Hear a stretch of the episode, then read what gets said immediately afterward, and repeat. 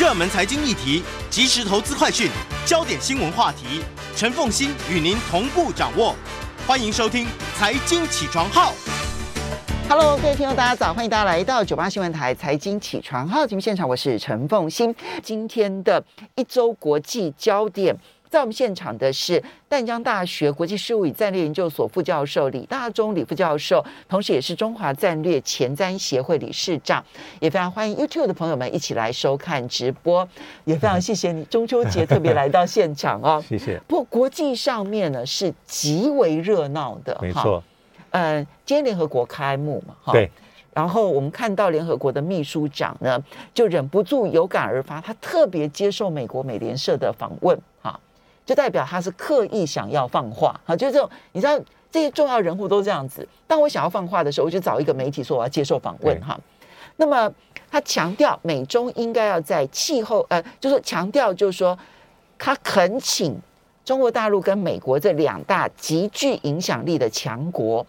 应该要在彼此问题进一步扩大影响其他国家之前，修补。完全功能失调的双边关系，以免全球陷入比过去美苏冷战的时候更危险的新冷战。啊，他当然点了几个，包括了就是像应该在气候问题啦要合作，而且要对于贸易科技要更积极的协商。然后呢，即便两国在人权、经济、线上安全跟南海主权问题上有政治分歧，都应该要积极的协商。当然，他也对于 AUKUS 美国、英国、澳洲所组成的 AUKUS 这件事情，他表达了说，这只是美中之间的关系完全失调的案例之一，只有看到对抗，没有看到合作。好，我们就从 AUKUS 啊，因为他这个对于全世界。震撼太大了，看起来本来美英澳其实本来就是五眼联盟当中核心中的核心，而且三个国家现在呢重心点都放在反中这个议题上面，所以呢他们的合作好像觉得水到渠成，但是呢他们要合作的第一步是要帮助澳洲建立核动力潜舰这件事情，第一个在区域上面会不会造成军备竞竞赛？第二个是。哎，这个潜舰本来是法国的订单，对，现在硬生生被美国抢走。对，现在法国气到爆炸，召回这个驻澳洲的大使，就是法国驻澳洲的大使，召回驻美国的大使，你都可以看出来，对法国来讲，现在跟美国之间简直是杠上了。对，这个 AUKUS，我想，呃，是这几天大家都非常关心的一个议题啊，因为美国、澳洲跟英国本来就很紧密，就像风清所讲。他们本来就是五眼联盟里面的三个重要的成员，但是这一次，呃，其实让法国是里子跟面子都没有。啊，因为我们知道，在二零一六年的时候，其实，呃，法国拿下了这个澳洲政府的新一代的这个传统电力动力潜舰的标案，大概要帮澳洲呃造十二艘的潜舰。啊，当时的这个呃合约大概是四百亿美金左右，那可能澳洲会在二零三五年啊拿下新的这。个新一世代的这个呃水下最重要的战力，嗯，那我们知道说，因为澳洲目前来讲，它的水下战力基本上是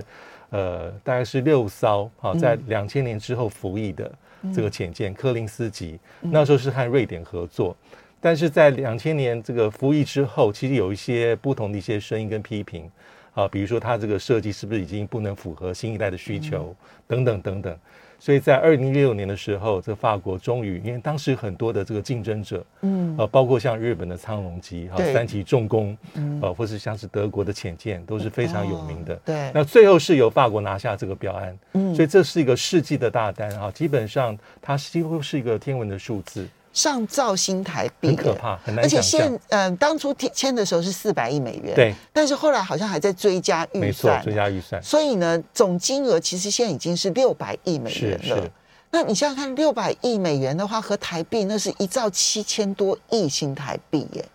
这地表上最大的一笔军事的投资案了。很，很难想象这个钱到底有多大。嗯。所以当哈这个 AUKUS 的第一步，他说是要英国跟美国要去帮助澳洲。去制造、去取得这核动力这个潜舰的这个这个呃技术的时候，那法国一定是跳脚。嗯、那法国跳脚还有一个原因是，呃，根据法国自己的讲法是，它是被蒙在鼓里，嗯，至少有半年，嗯，到直到最后一刻，呃，澳洲才正式向法国得到通通知，他说我已经。琵琶别报，我有其他的选项。所以澳英美美英澳这一次的 OCUPS 它里面要把核动力潜舰作为他们的第一步，第一炮，他们是商谈了半年的时间。呃，如果根据目前媒体的报道，是最早可能是在今年三月，而且是澳洲澳洲主动。嗯，他向这个英国的这个军方的高层提出要求说：“你们可不可以跟美国提供我们这个核子动力潜舰的技术？”嗯，这也让英国当时非常的惊讶啊，因为这当然是已经是经验已经是早就已经尘埃落定的事情啊，但是。这个是在三月份，而且在今年六月的时候，我们如果还有印象的话，当时是 G7 峰会，嗯，而且是英国是东道主，嗯，所以现在媒体回过头来说，是当时大家外界所重视的重点，可能是在其他的议题，嗯，但殊不知在那个场合里面，是英国、美国跟澳洲是进一步在做这方面，不只是 AUKUS，还有包括潜舰最后的一个意向的确定，嗯，所以那时候可能那 G7 会议里头，法国是有参与的，有参与，所以他们。躲开了法国，然后自己开个小房间，然后把问题给谈妥了。不过，根据这个这个媒体所显示，然后澳洲这个总理莫里森他带有说，他说其实他在那个场合里面有暗示法国说，我们可能在考虑其他方案，嗯、但是并没有很明确说我们确定要跟你终止合约，嗯、我们要寻求英国跟美国的一个帮助。嗯，所以这个消息最后出来的时候，才会让法国整个政府政政坛上下，包括总统马克宏。非常的生气哈，就像刚才所讲，不只是要召回驻美国跟驻这个澳洲澳洲的这个大使，甚至是我看昨天的新闻啊，这个法国总统说我要特别要通电的方式去打电话给拜登，要求一个一个合理的这个解释，因为这个事情不只是。外交在法国内部的政治都会引起轩然大波，因为这一次是美国跟英国跟澳洲三个国家做的是比较绝，嗯，因为法国即便不是五眼同盟，嗯，但是它是呃，一般还是会视为是美国在欧洲里面重要的盟友之一，嗯，啊，但是看起来还是亲疏有别，嗯，所以这一次很意外酿成是茶壶里的风暴，那他的你觉得只是茶壶里的风暴吗？其实包括美国跟中。欧洲的盟邦之间一个基本的互信跟信任，可能都会受到一些影响。嗯，我们先看为什么法国吞不下去哦。那么，嗯，当然一方面是这笔的订单金额实在太大，太大这样子。那第二个是法国没有能力建核动力潜舰吗？可是当时，当时这个澳洲的需求就是柴油动力潜舰，传统动力的潜舰。嗯，那法国是按照这样的需求去给予法国所能够提供的这个这个它的一个商品。其实我看到的资料显示，就是法国它甚至它其实自己就有核动力潜舰，对，啊，他们叫做梭鱼级。梭鱼。那它是为了要符合你澳洲非核。核子动力，对，然后呢是用柴电潜舰，对，传统，所以它就整个系统全面性的改装，是，所以我是为了你，所以我把它改装成为柴电。不然的话，你要核电，我这边说一集其实就是核子动力的这个啊。那你现在反悔，那又说这个核子动力潜舰有些它的优势是传统无法达成的，嗯、包括它的续航力，嗯，啊，它的逆踪，还有它的一些其他一些先进的能力等等等等。嗯、所以法国会这么生气的原因，还有这这方面其实也是，嗯、而且当初花了多少的功夫，击败了其他在国际市场上重要的一些对手，才让这个合约拿下来。当然，这个还可以再观察后续的，就是他对于法国总统马克宏明年的总统大选的冲击到底有多大？可能会比大家想象的都要来得大，非常是非常重大的一个效应。好，那这个是在法国的效应，那接着其实就是对于整个欧洲盟友的效应有多大？好，因为它不是。只是让法国觉得说他被摆了一道哈，然后他被侮辱了哈，就里子面子全输，而且现在后续呢，恐怕还有很多没完没了的事情。因为，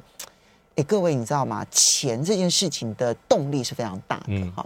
但前面因为有一个阿富汗撤军，完全没有通知盟友这件事情。其实呢，包括了法国、德国、北约的这一些盟友，早就已经心生不满了。如果再加上这一个事件，之前我们其实看到这个欧盟的这个，嗯，他等于是他的这个，呃呃呃，主席啊，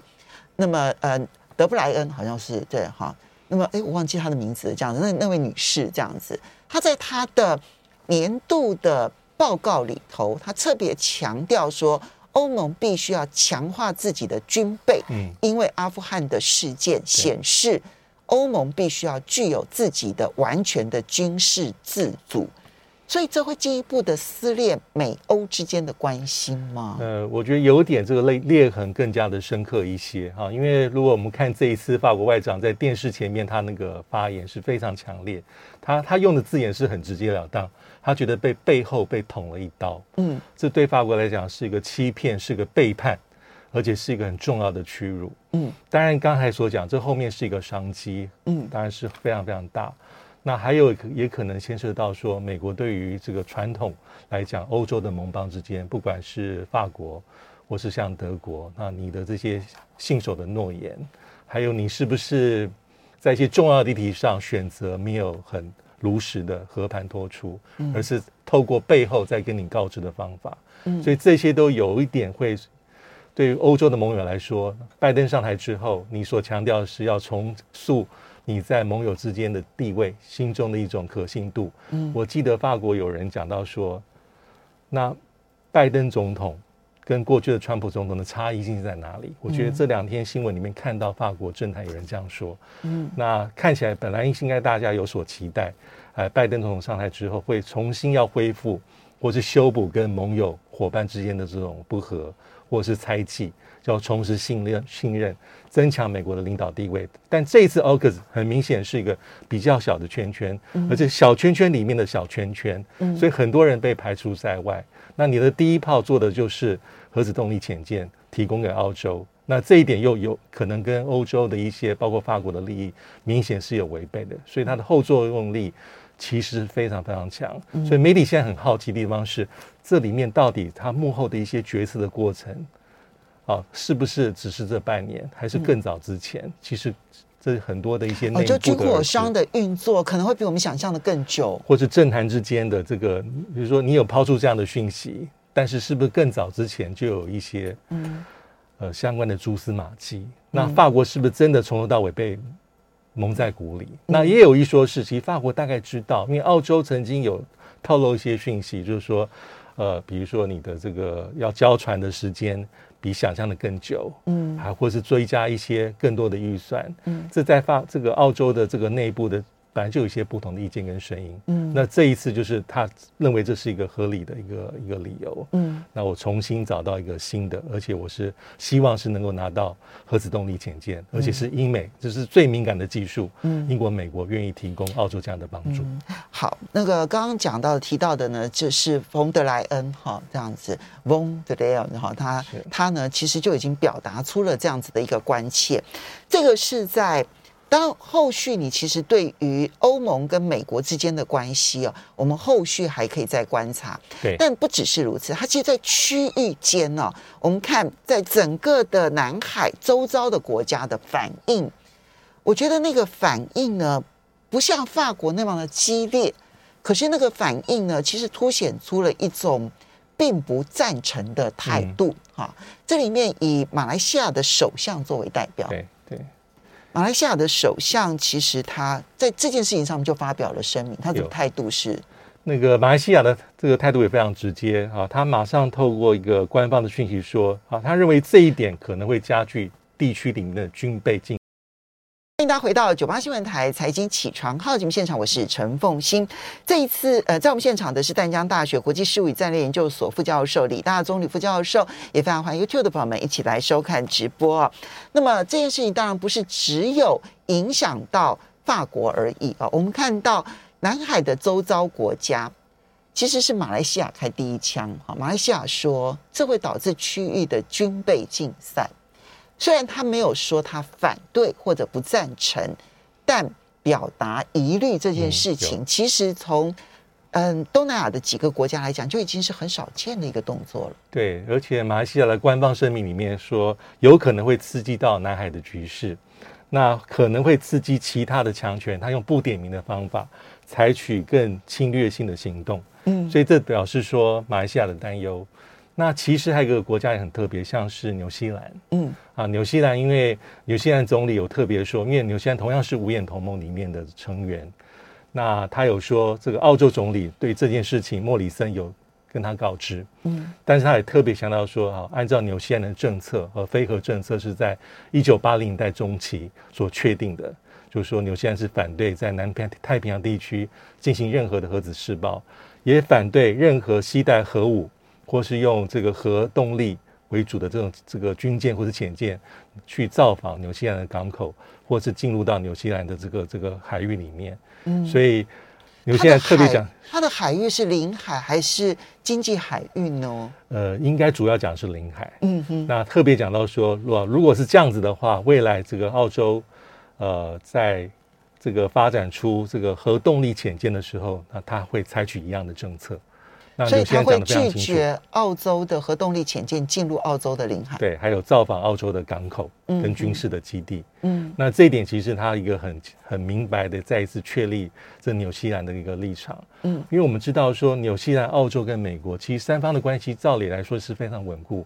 因为在一九五一年，三三方有所谓的呃纽西兰、澳洲跟美国的三方的防御的公约。哦。到后来，其实这个已经名存实亡。主要是照理说是三边啊，但是因为一九八零年代纽西兰的政策，所以对美国来说，美国已经不再视纽西兰为传统军事上的盟友，是个重要的伙伴跟朋友。所以这所谓的三边的公约，后来代只存在于美国跟澳洲之间，嗯、或是澳洲跟纽西兰之间。所以美纽澳公约在一九五一年成立的，因为纽西兰的政策非常的清楚，跟其他国家也也许是有不同，所以在这一点也是一个值得观察的地方。所以纽西兰的无核政策，使得它跟美纽澳的这一个三边关系比较疏离，出现了疏远，对不对？哈，那这一次他其实就是把他的基本立场表达完了，他没有赞成跟不赞成，跟马来西亚的担忧是不一样的层级。但也很特别，是因为大家也在谈说，因为五眼联盟里面，纽西兰跟这几年来说，好像华府的政策是比较有在抑制中国大陆崛起，它稍微有点分道扬镳。嗯，因为纽西兰是比较强调，是它比较还是比较独立自主的政策。嗯，包括它的外长在今年四月份有一个演讲，嗯，演讲里面他特别讲，我们很重视价值，嗯，我们也关心大家所关心的，比如说中国大陆的人权、民主、新疆等等等等，但是我们反对。所有的事情都要用五眼联盟为名义去来去做抑制中国大陆来做批判，所以这这方面纽西兰就未必会去做跟进。嗯，所以再加上纽西兰跟中国大陆之间的贸易关系也非常非常的紧密，所以纽西兰是再一次在重申它的一个外交政策上的一个独立自主性。意思是说，美国对我来说很重要，澳洲也是，但是我未必在所有的议题上都会完全的跟进你们。所以，他大概是五眼联盟当中最。积极表态中立的一个国家了。对，而且他反对说，因为五眼联盟其实是从二战期间，尤其二战之后，其实那是一个情报交换的，就是一个情报交换。对啊，所以他非常反对说，五眼联盟里面的合作的范畴是跨越到其他的领域，嗯，尤其是被安上一个反中国大陆的这个这个这样的一个性质跟成分。那纽西兰是反对的，这或许也就是为什么美英澳要另外组成一个 o c u s 的一个原因了，因为。本来有五眼联盟嘛，但是显然看起来，至少纽西兰是拒绝的。好，那加拿大的态度恐怕也没那么积极。其实加拿大很尴尬，就是说，嗯、那你挑了三个国家，那加拿大的角色在哪边？嗯，啊，没有纽西兰，可是澳洲、加拿大，我们也是对这对这个议题是完全不理解，嗯，也是被排除在外。嗯、所以加拿大在政政坛政坛里面也有些这样的一些批判。跟质疑，嗯，好，所以呢，这个是 AUKUS 它所影影响出来的，包括了法国，然后包括了欧洲，然后包括了这个区域。其实，在这个 Morrison 就是澳洲总理呢，Morrison 他这个要，因为他要去纽约嘛，哈，他本要去参纽约参加联合国大会，联大，他在出发然后要去纽约参加联合国大会的时候，本来安排了跟印尼的总统佐克威会面，是。结果呢，临时取消，就印尼临时取消，没有讲任何的理由。当然，外界就猜测说，是不是跟 AUKUS 这个核动力潜舰的这个事件有关？那印尼说跟这件事情无关，澳洲也说跟这件事情无关。但是他们就是没有说原因，嗯、所以他你你时间点上面你很难不把它联想在一起。所以那一个说法就是，印尼并不打算，但，印尼担心说这个会面会变成背书澳洲买核动力潜舰，所以选择先取消会面再说。对可是这个就会使得他们所希望维护的所谓的南海的和平，结果你的南海周遭国家看起来其实并没有领情。对，的确是有这样的一个意思，就是说这个是当然双方是否认，但是的确有这样的意思，说在这个时机点里面碰头，就在 AUKUS 宣布成立没多久后的几天，有可能会让外界认为说，那是不是印尼在为这笔这个世纪的合约，嗯，来做背书、嗯、啊？可能为了避免这样的一个一个外面加上去的一些想象或者臆测，所以把这个会面取消。这当然是目前外界的一个解读之一，嗯，但真的原因还不得而知。好，那但是呢，究竟这个 o c u s 它会不会变成印太版的北约？嗯，好，是因为大家都一直在。嗯，说北约模式怎么样子拉到亚太地区或者是印太地区？那刚开始的时候呢，你看到美国所希望做的是 Quad，就是嗯，包括了印度、澳洲，然后还有包括了这个日本，然后以及美国。但是显然进展有限，尤其是印度明显的并不愿意把它变成一个绑约式的一个北约。那大家也会觉得，日本也会觉得。如果你今天印度遭到攻击，我就要去协防你的话，嗯、一方面跟他的宪法不合，二方面如果你跟巴基斯坦参加发生什么冲突，我们都要参与嘛，哈。好，那第一个 Quad 没有成，对。然后后面其实曾经这个考虑过日本、韩国，但日本跟韩国彼此之间又有心结。所以现在这一个 AUKUS 它会不会就变成了印太版的北约了呢？呃，我对这个发展还是存疑的，就是 AUKUS 到底会不会是个北约？因为北约是什么样的组织？其实北约是一个军事同盟，嗯，是个这个集体的这个多边的集体防御的机制啊。如果我们回顾一下北约的历史，一九四九年，嗯，一开始美国主导十二国，那在冷战结束之前，有包括像德意志联邦共和国、西德。呃，像希腊、土耳其等等国家进进入，那到现在北约是三十个国家，三十个会员国，嗯、但是它是一个呃制度化，而且是一个呃军事指挥体系，嗯、那有北北大西洋公约的理事会。那有所谓的军事委员会，所以各个会员国是贡献部分的兵力，嗯，让北约去做指挥的，嗯，那有防卫上很明确的义务，嗯，所以这才叫做是一个军事联盟，是一个集体防御的机制。但目前看起来，亚太地区从这个二战结束之后到现在，基本上很难有这样的条件。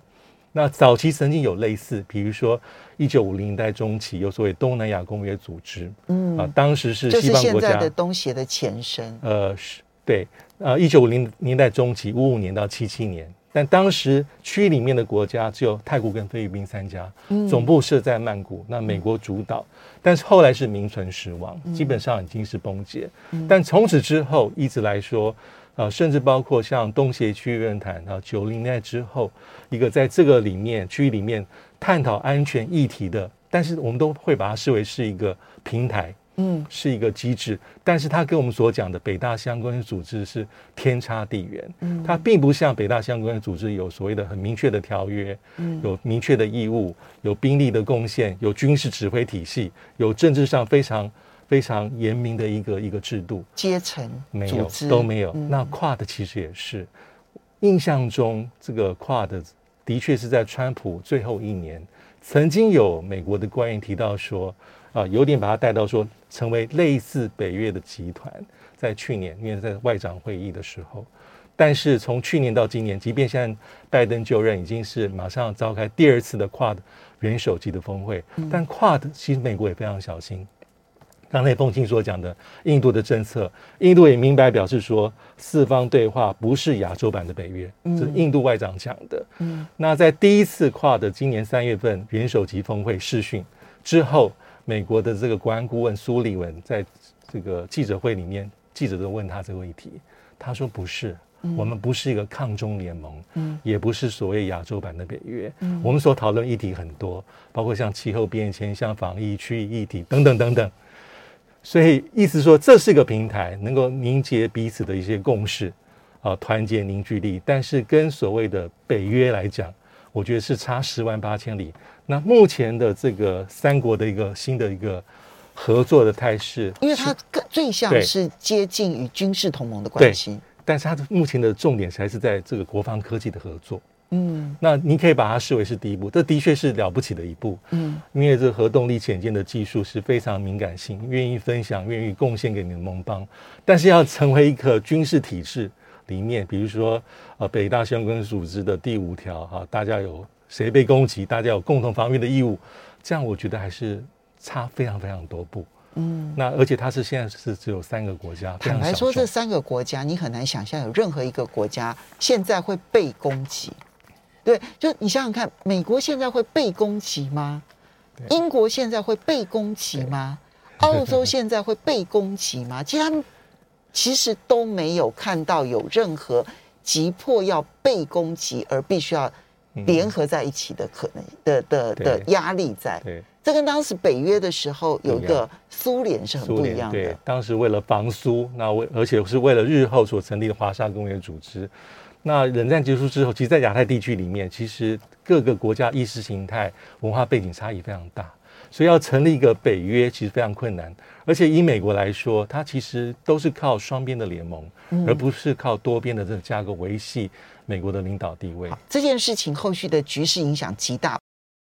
欢迎大家回到九八新闻台财经起床号节目现场，我是陈凤欣。在我们现场的是淡江大学国际事务与战略研究所副教授李大中李副教授，也非常欢迎 YouTube 的朋友们一起来收看直播。好，那么刚刚提到的是 AUKUS 这件事情呢，引发的这个整个的这个国际局势的一个大的转变。嗯、接下来我们再来看到的是北京呢，在九月十六号，呃，中国大陆的商务部呢正式的宣布申请加加入。跨太平洋伙伴全面进步协定 （CPTPP），然后交给保存方纽西兰正式的文件，那也就代表说他们要展开正式的磋商了。很多人会认为说，那么嗯，其实呃，CPTPP 是一个非常高规格的一个这个自由贸易协定。其实中国大陆在体制上面来讲，要符合 CPTPP 困难度非常的高，而且这里面各个国家它不会像对待越南，它会。它会提出各式各样的要求，所以觉得机会不大。那么，嗯，但是，呃，李教授，你目前看到的状态如何？嗯，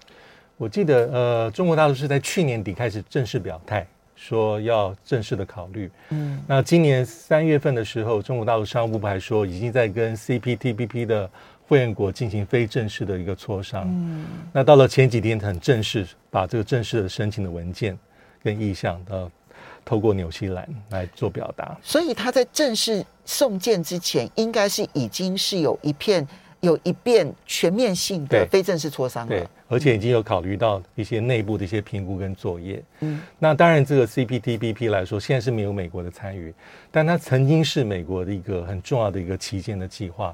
用回顾过去，在奥巴马政府时期所谓的亚太再平衡。亚太再平衡里面的五大政策支柱的最后一项，就是美国所主导的 TPP，嗯要让美国跟这个地区里面做高度的连接。但是川普非常清楚，在竞选期间就说我不玩。嗯，所以在二零一七年一月二十三号，我记得他进入白宫的在第三天的行政命令就说美国正式退出。对啊，他就任二十一月二十一号就任。二十二、二十三号就签了说退出。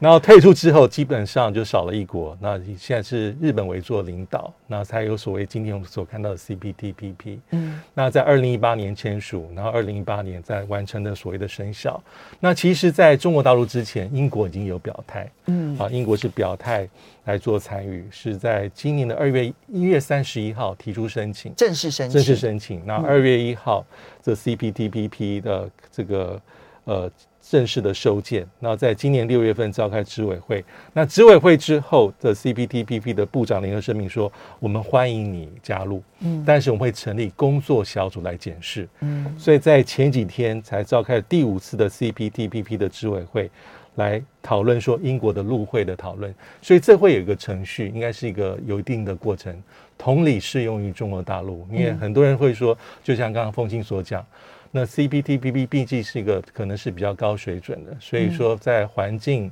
在这个劳工的一些标准，呃，在于境内的这个资讯的自由流通，还包括对于其他国家的企业是不是有歧视性的待遇，很多人都认为说这有一些可能有些落差。还需要审议，所以像日本的表态就是说，日本当然是我没有反对你，但是我会说我们仔细的观察哈，就是在这些高标准，你能不能打得到？嗯，那澳洲也有表态，因为澳洲之前跟中国大陆有很多的一些纠纷，贸易的纠纷，所以澳洲举了两点说，那必须要先恢复我们部长级的对话，还有你停止对我们对澳洲出口到中国大陆一些商品的一些打压，这两点必须得要做到才行。因为 CPTPP 的加入基本上还是一个共识决，嗯，那他非常重视的是申请加入国跟既有的成员里面的一些非正式的磋商，嗯，好，所以看起来北京这一次至少还是很强烈的表态。你觉得啊？现在当然其实是绝对会有反对的声音嘛，哈。但你觉得最后中国大陆加入 CPTPP 的几率有多高？我觉得并未必会这么的完全的悲观，因为总是有一些协调、妥协、让步。的一些空间，那就看未来怎么样去做进展。嗯、但是他展现出一个强烈的企图心，就是说我不想缺席，嗯，我还是想深化，嗯，跟广化我在这个区里面的一些制度性的参与啊，不只是 RCEP 而已，嗯，CPTPP 我用比较进取的心，我不愿意放弃，嗯、所以我觉得未来可以值得进一步观察，但是会有一个一个。它的一个过程。好，不过嗯，我们礼拜四的时候会再来好好谈一下 CPTPP 的问题。接下来我们来看一下这个阿富汗现在的最新情势。嗯、塔利班呢，其实掌权已经一个月的时间了哈。那么嗯，当然现在你可以看得出来塔利班的困境，可是也看得出来塔利班希望展现出一个不一样的塔利班的态度越来越清楚，对，对不对？哈。那么，如何看塔利班的最新情势？阿富汗，我觉得第一个就是说，目前来讲，国际社会并没有打算正式成立塔利班，这是比较对塔利班是比较麻烦的地方。嗯，因为我们看到九月七号他成立一个这个临时的政府，那临时政府里面，国际社会就是说，哎，你之前讲要成立包容性的、无歧视的政府，那为什么看起来三十三个内阁名单里面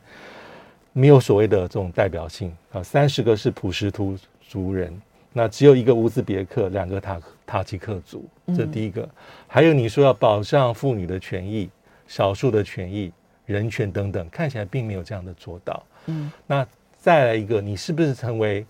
未来会继续成为包庇极端势力的温床？这点还不得而知。嗯、好，所以大家还是采取观望态度，而且这个观望态度不只是欧盟、美国，甚至包括中国大陆跟俄罗斯都是如此，嗯、还并没有给塔利班正式的一个承认。所以这是一个比较关键的地方。嗯，那刚才提到联合国开议，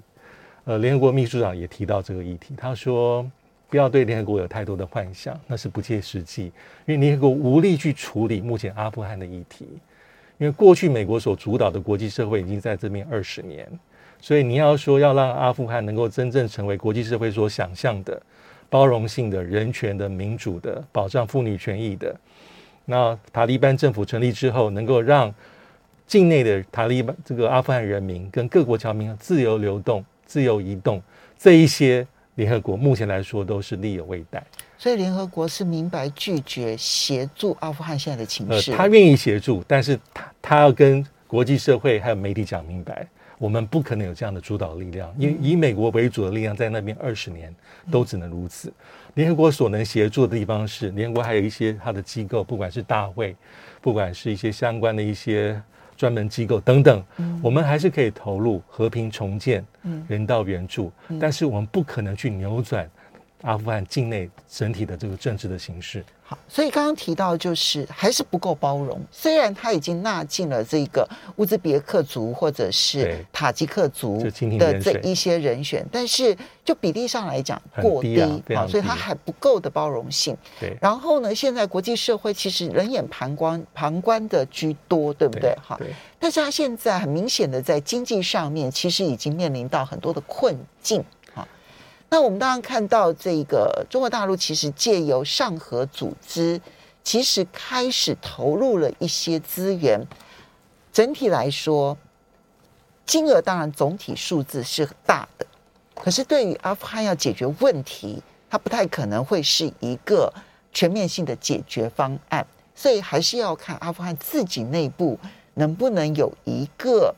新的一个生存模式了。对，因为目前来说，国际社会就是上合组织当然是一个，但是包括美国、欧盟、英国，大基本上之前对阿富汗的援助的计划暂时都冻结。嗯，那阿富汗这个央行的外汇的储备几乎都在海外，大概也都是被冻结，嗯、所以它是急需要解冻，而且急需要大量的资金。嗯啊，包括它的基础建设的重建等等等等，要恢复正常。但是目前来说，国际社会并没有这样完全开绿灯，但给的态度都是我听其言观其行。你说你要保障这些，我不确定啊。嗯，你说你不会成为继续包庇像基地组织的温床，我们也不确定。你说保障妇女的一些权益，我们看到是日渐的紧缩，又有点恢复到这个一九九六到二零零一年第一次执政的状况。好。不过呢，这里面有一个插曲，那就是在八月二十九号的时候，那个时候呢，因为整个的美军疏散呢、哦，就是撤离呢，他遭遇到了机场呢恐怖组织的攻击，ISIS-K 的攻击。那美国为了报复，所以呢，他发射了这个飞弹呢，然后呢，炸毁了一辆车子啊，然后周遭的一些人，他们说：“哎，我们正中目标，我们炸炸毁了 ISIS-K 的恐怖首领。”但是，实际的结果全部都是平民，根本没有恐怖分子在里面，这非常的令人伤痛。而且，包括美国从国防部长开始，到参谋首长联席会议主席，到美国中央司令部的这个指挥官、四星陆战队上将，都公开道歉，表示遗憾，还说要调查。这件事情非常有趣，就是说，哎，你就这样子道歉完了，要要赔偿，对，十条人命，就是因为一开始美国所给的讯息是。这个无人机攻击之后有二次爆炸，代表说这个被攻击的丰田车上是恐怖组织，上面有爆裂物，所以会有二次爆炸。但经过《纽约时报》一开始率先的披露，结果后来发现根本不是。好，时间的关系要非常。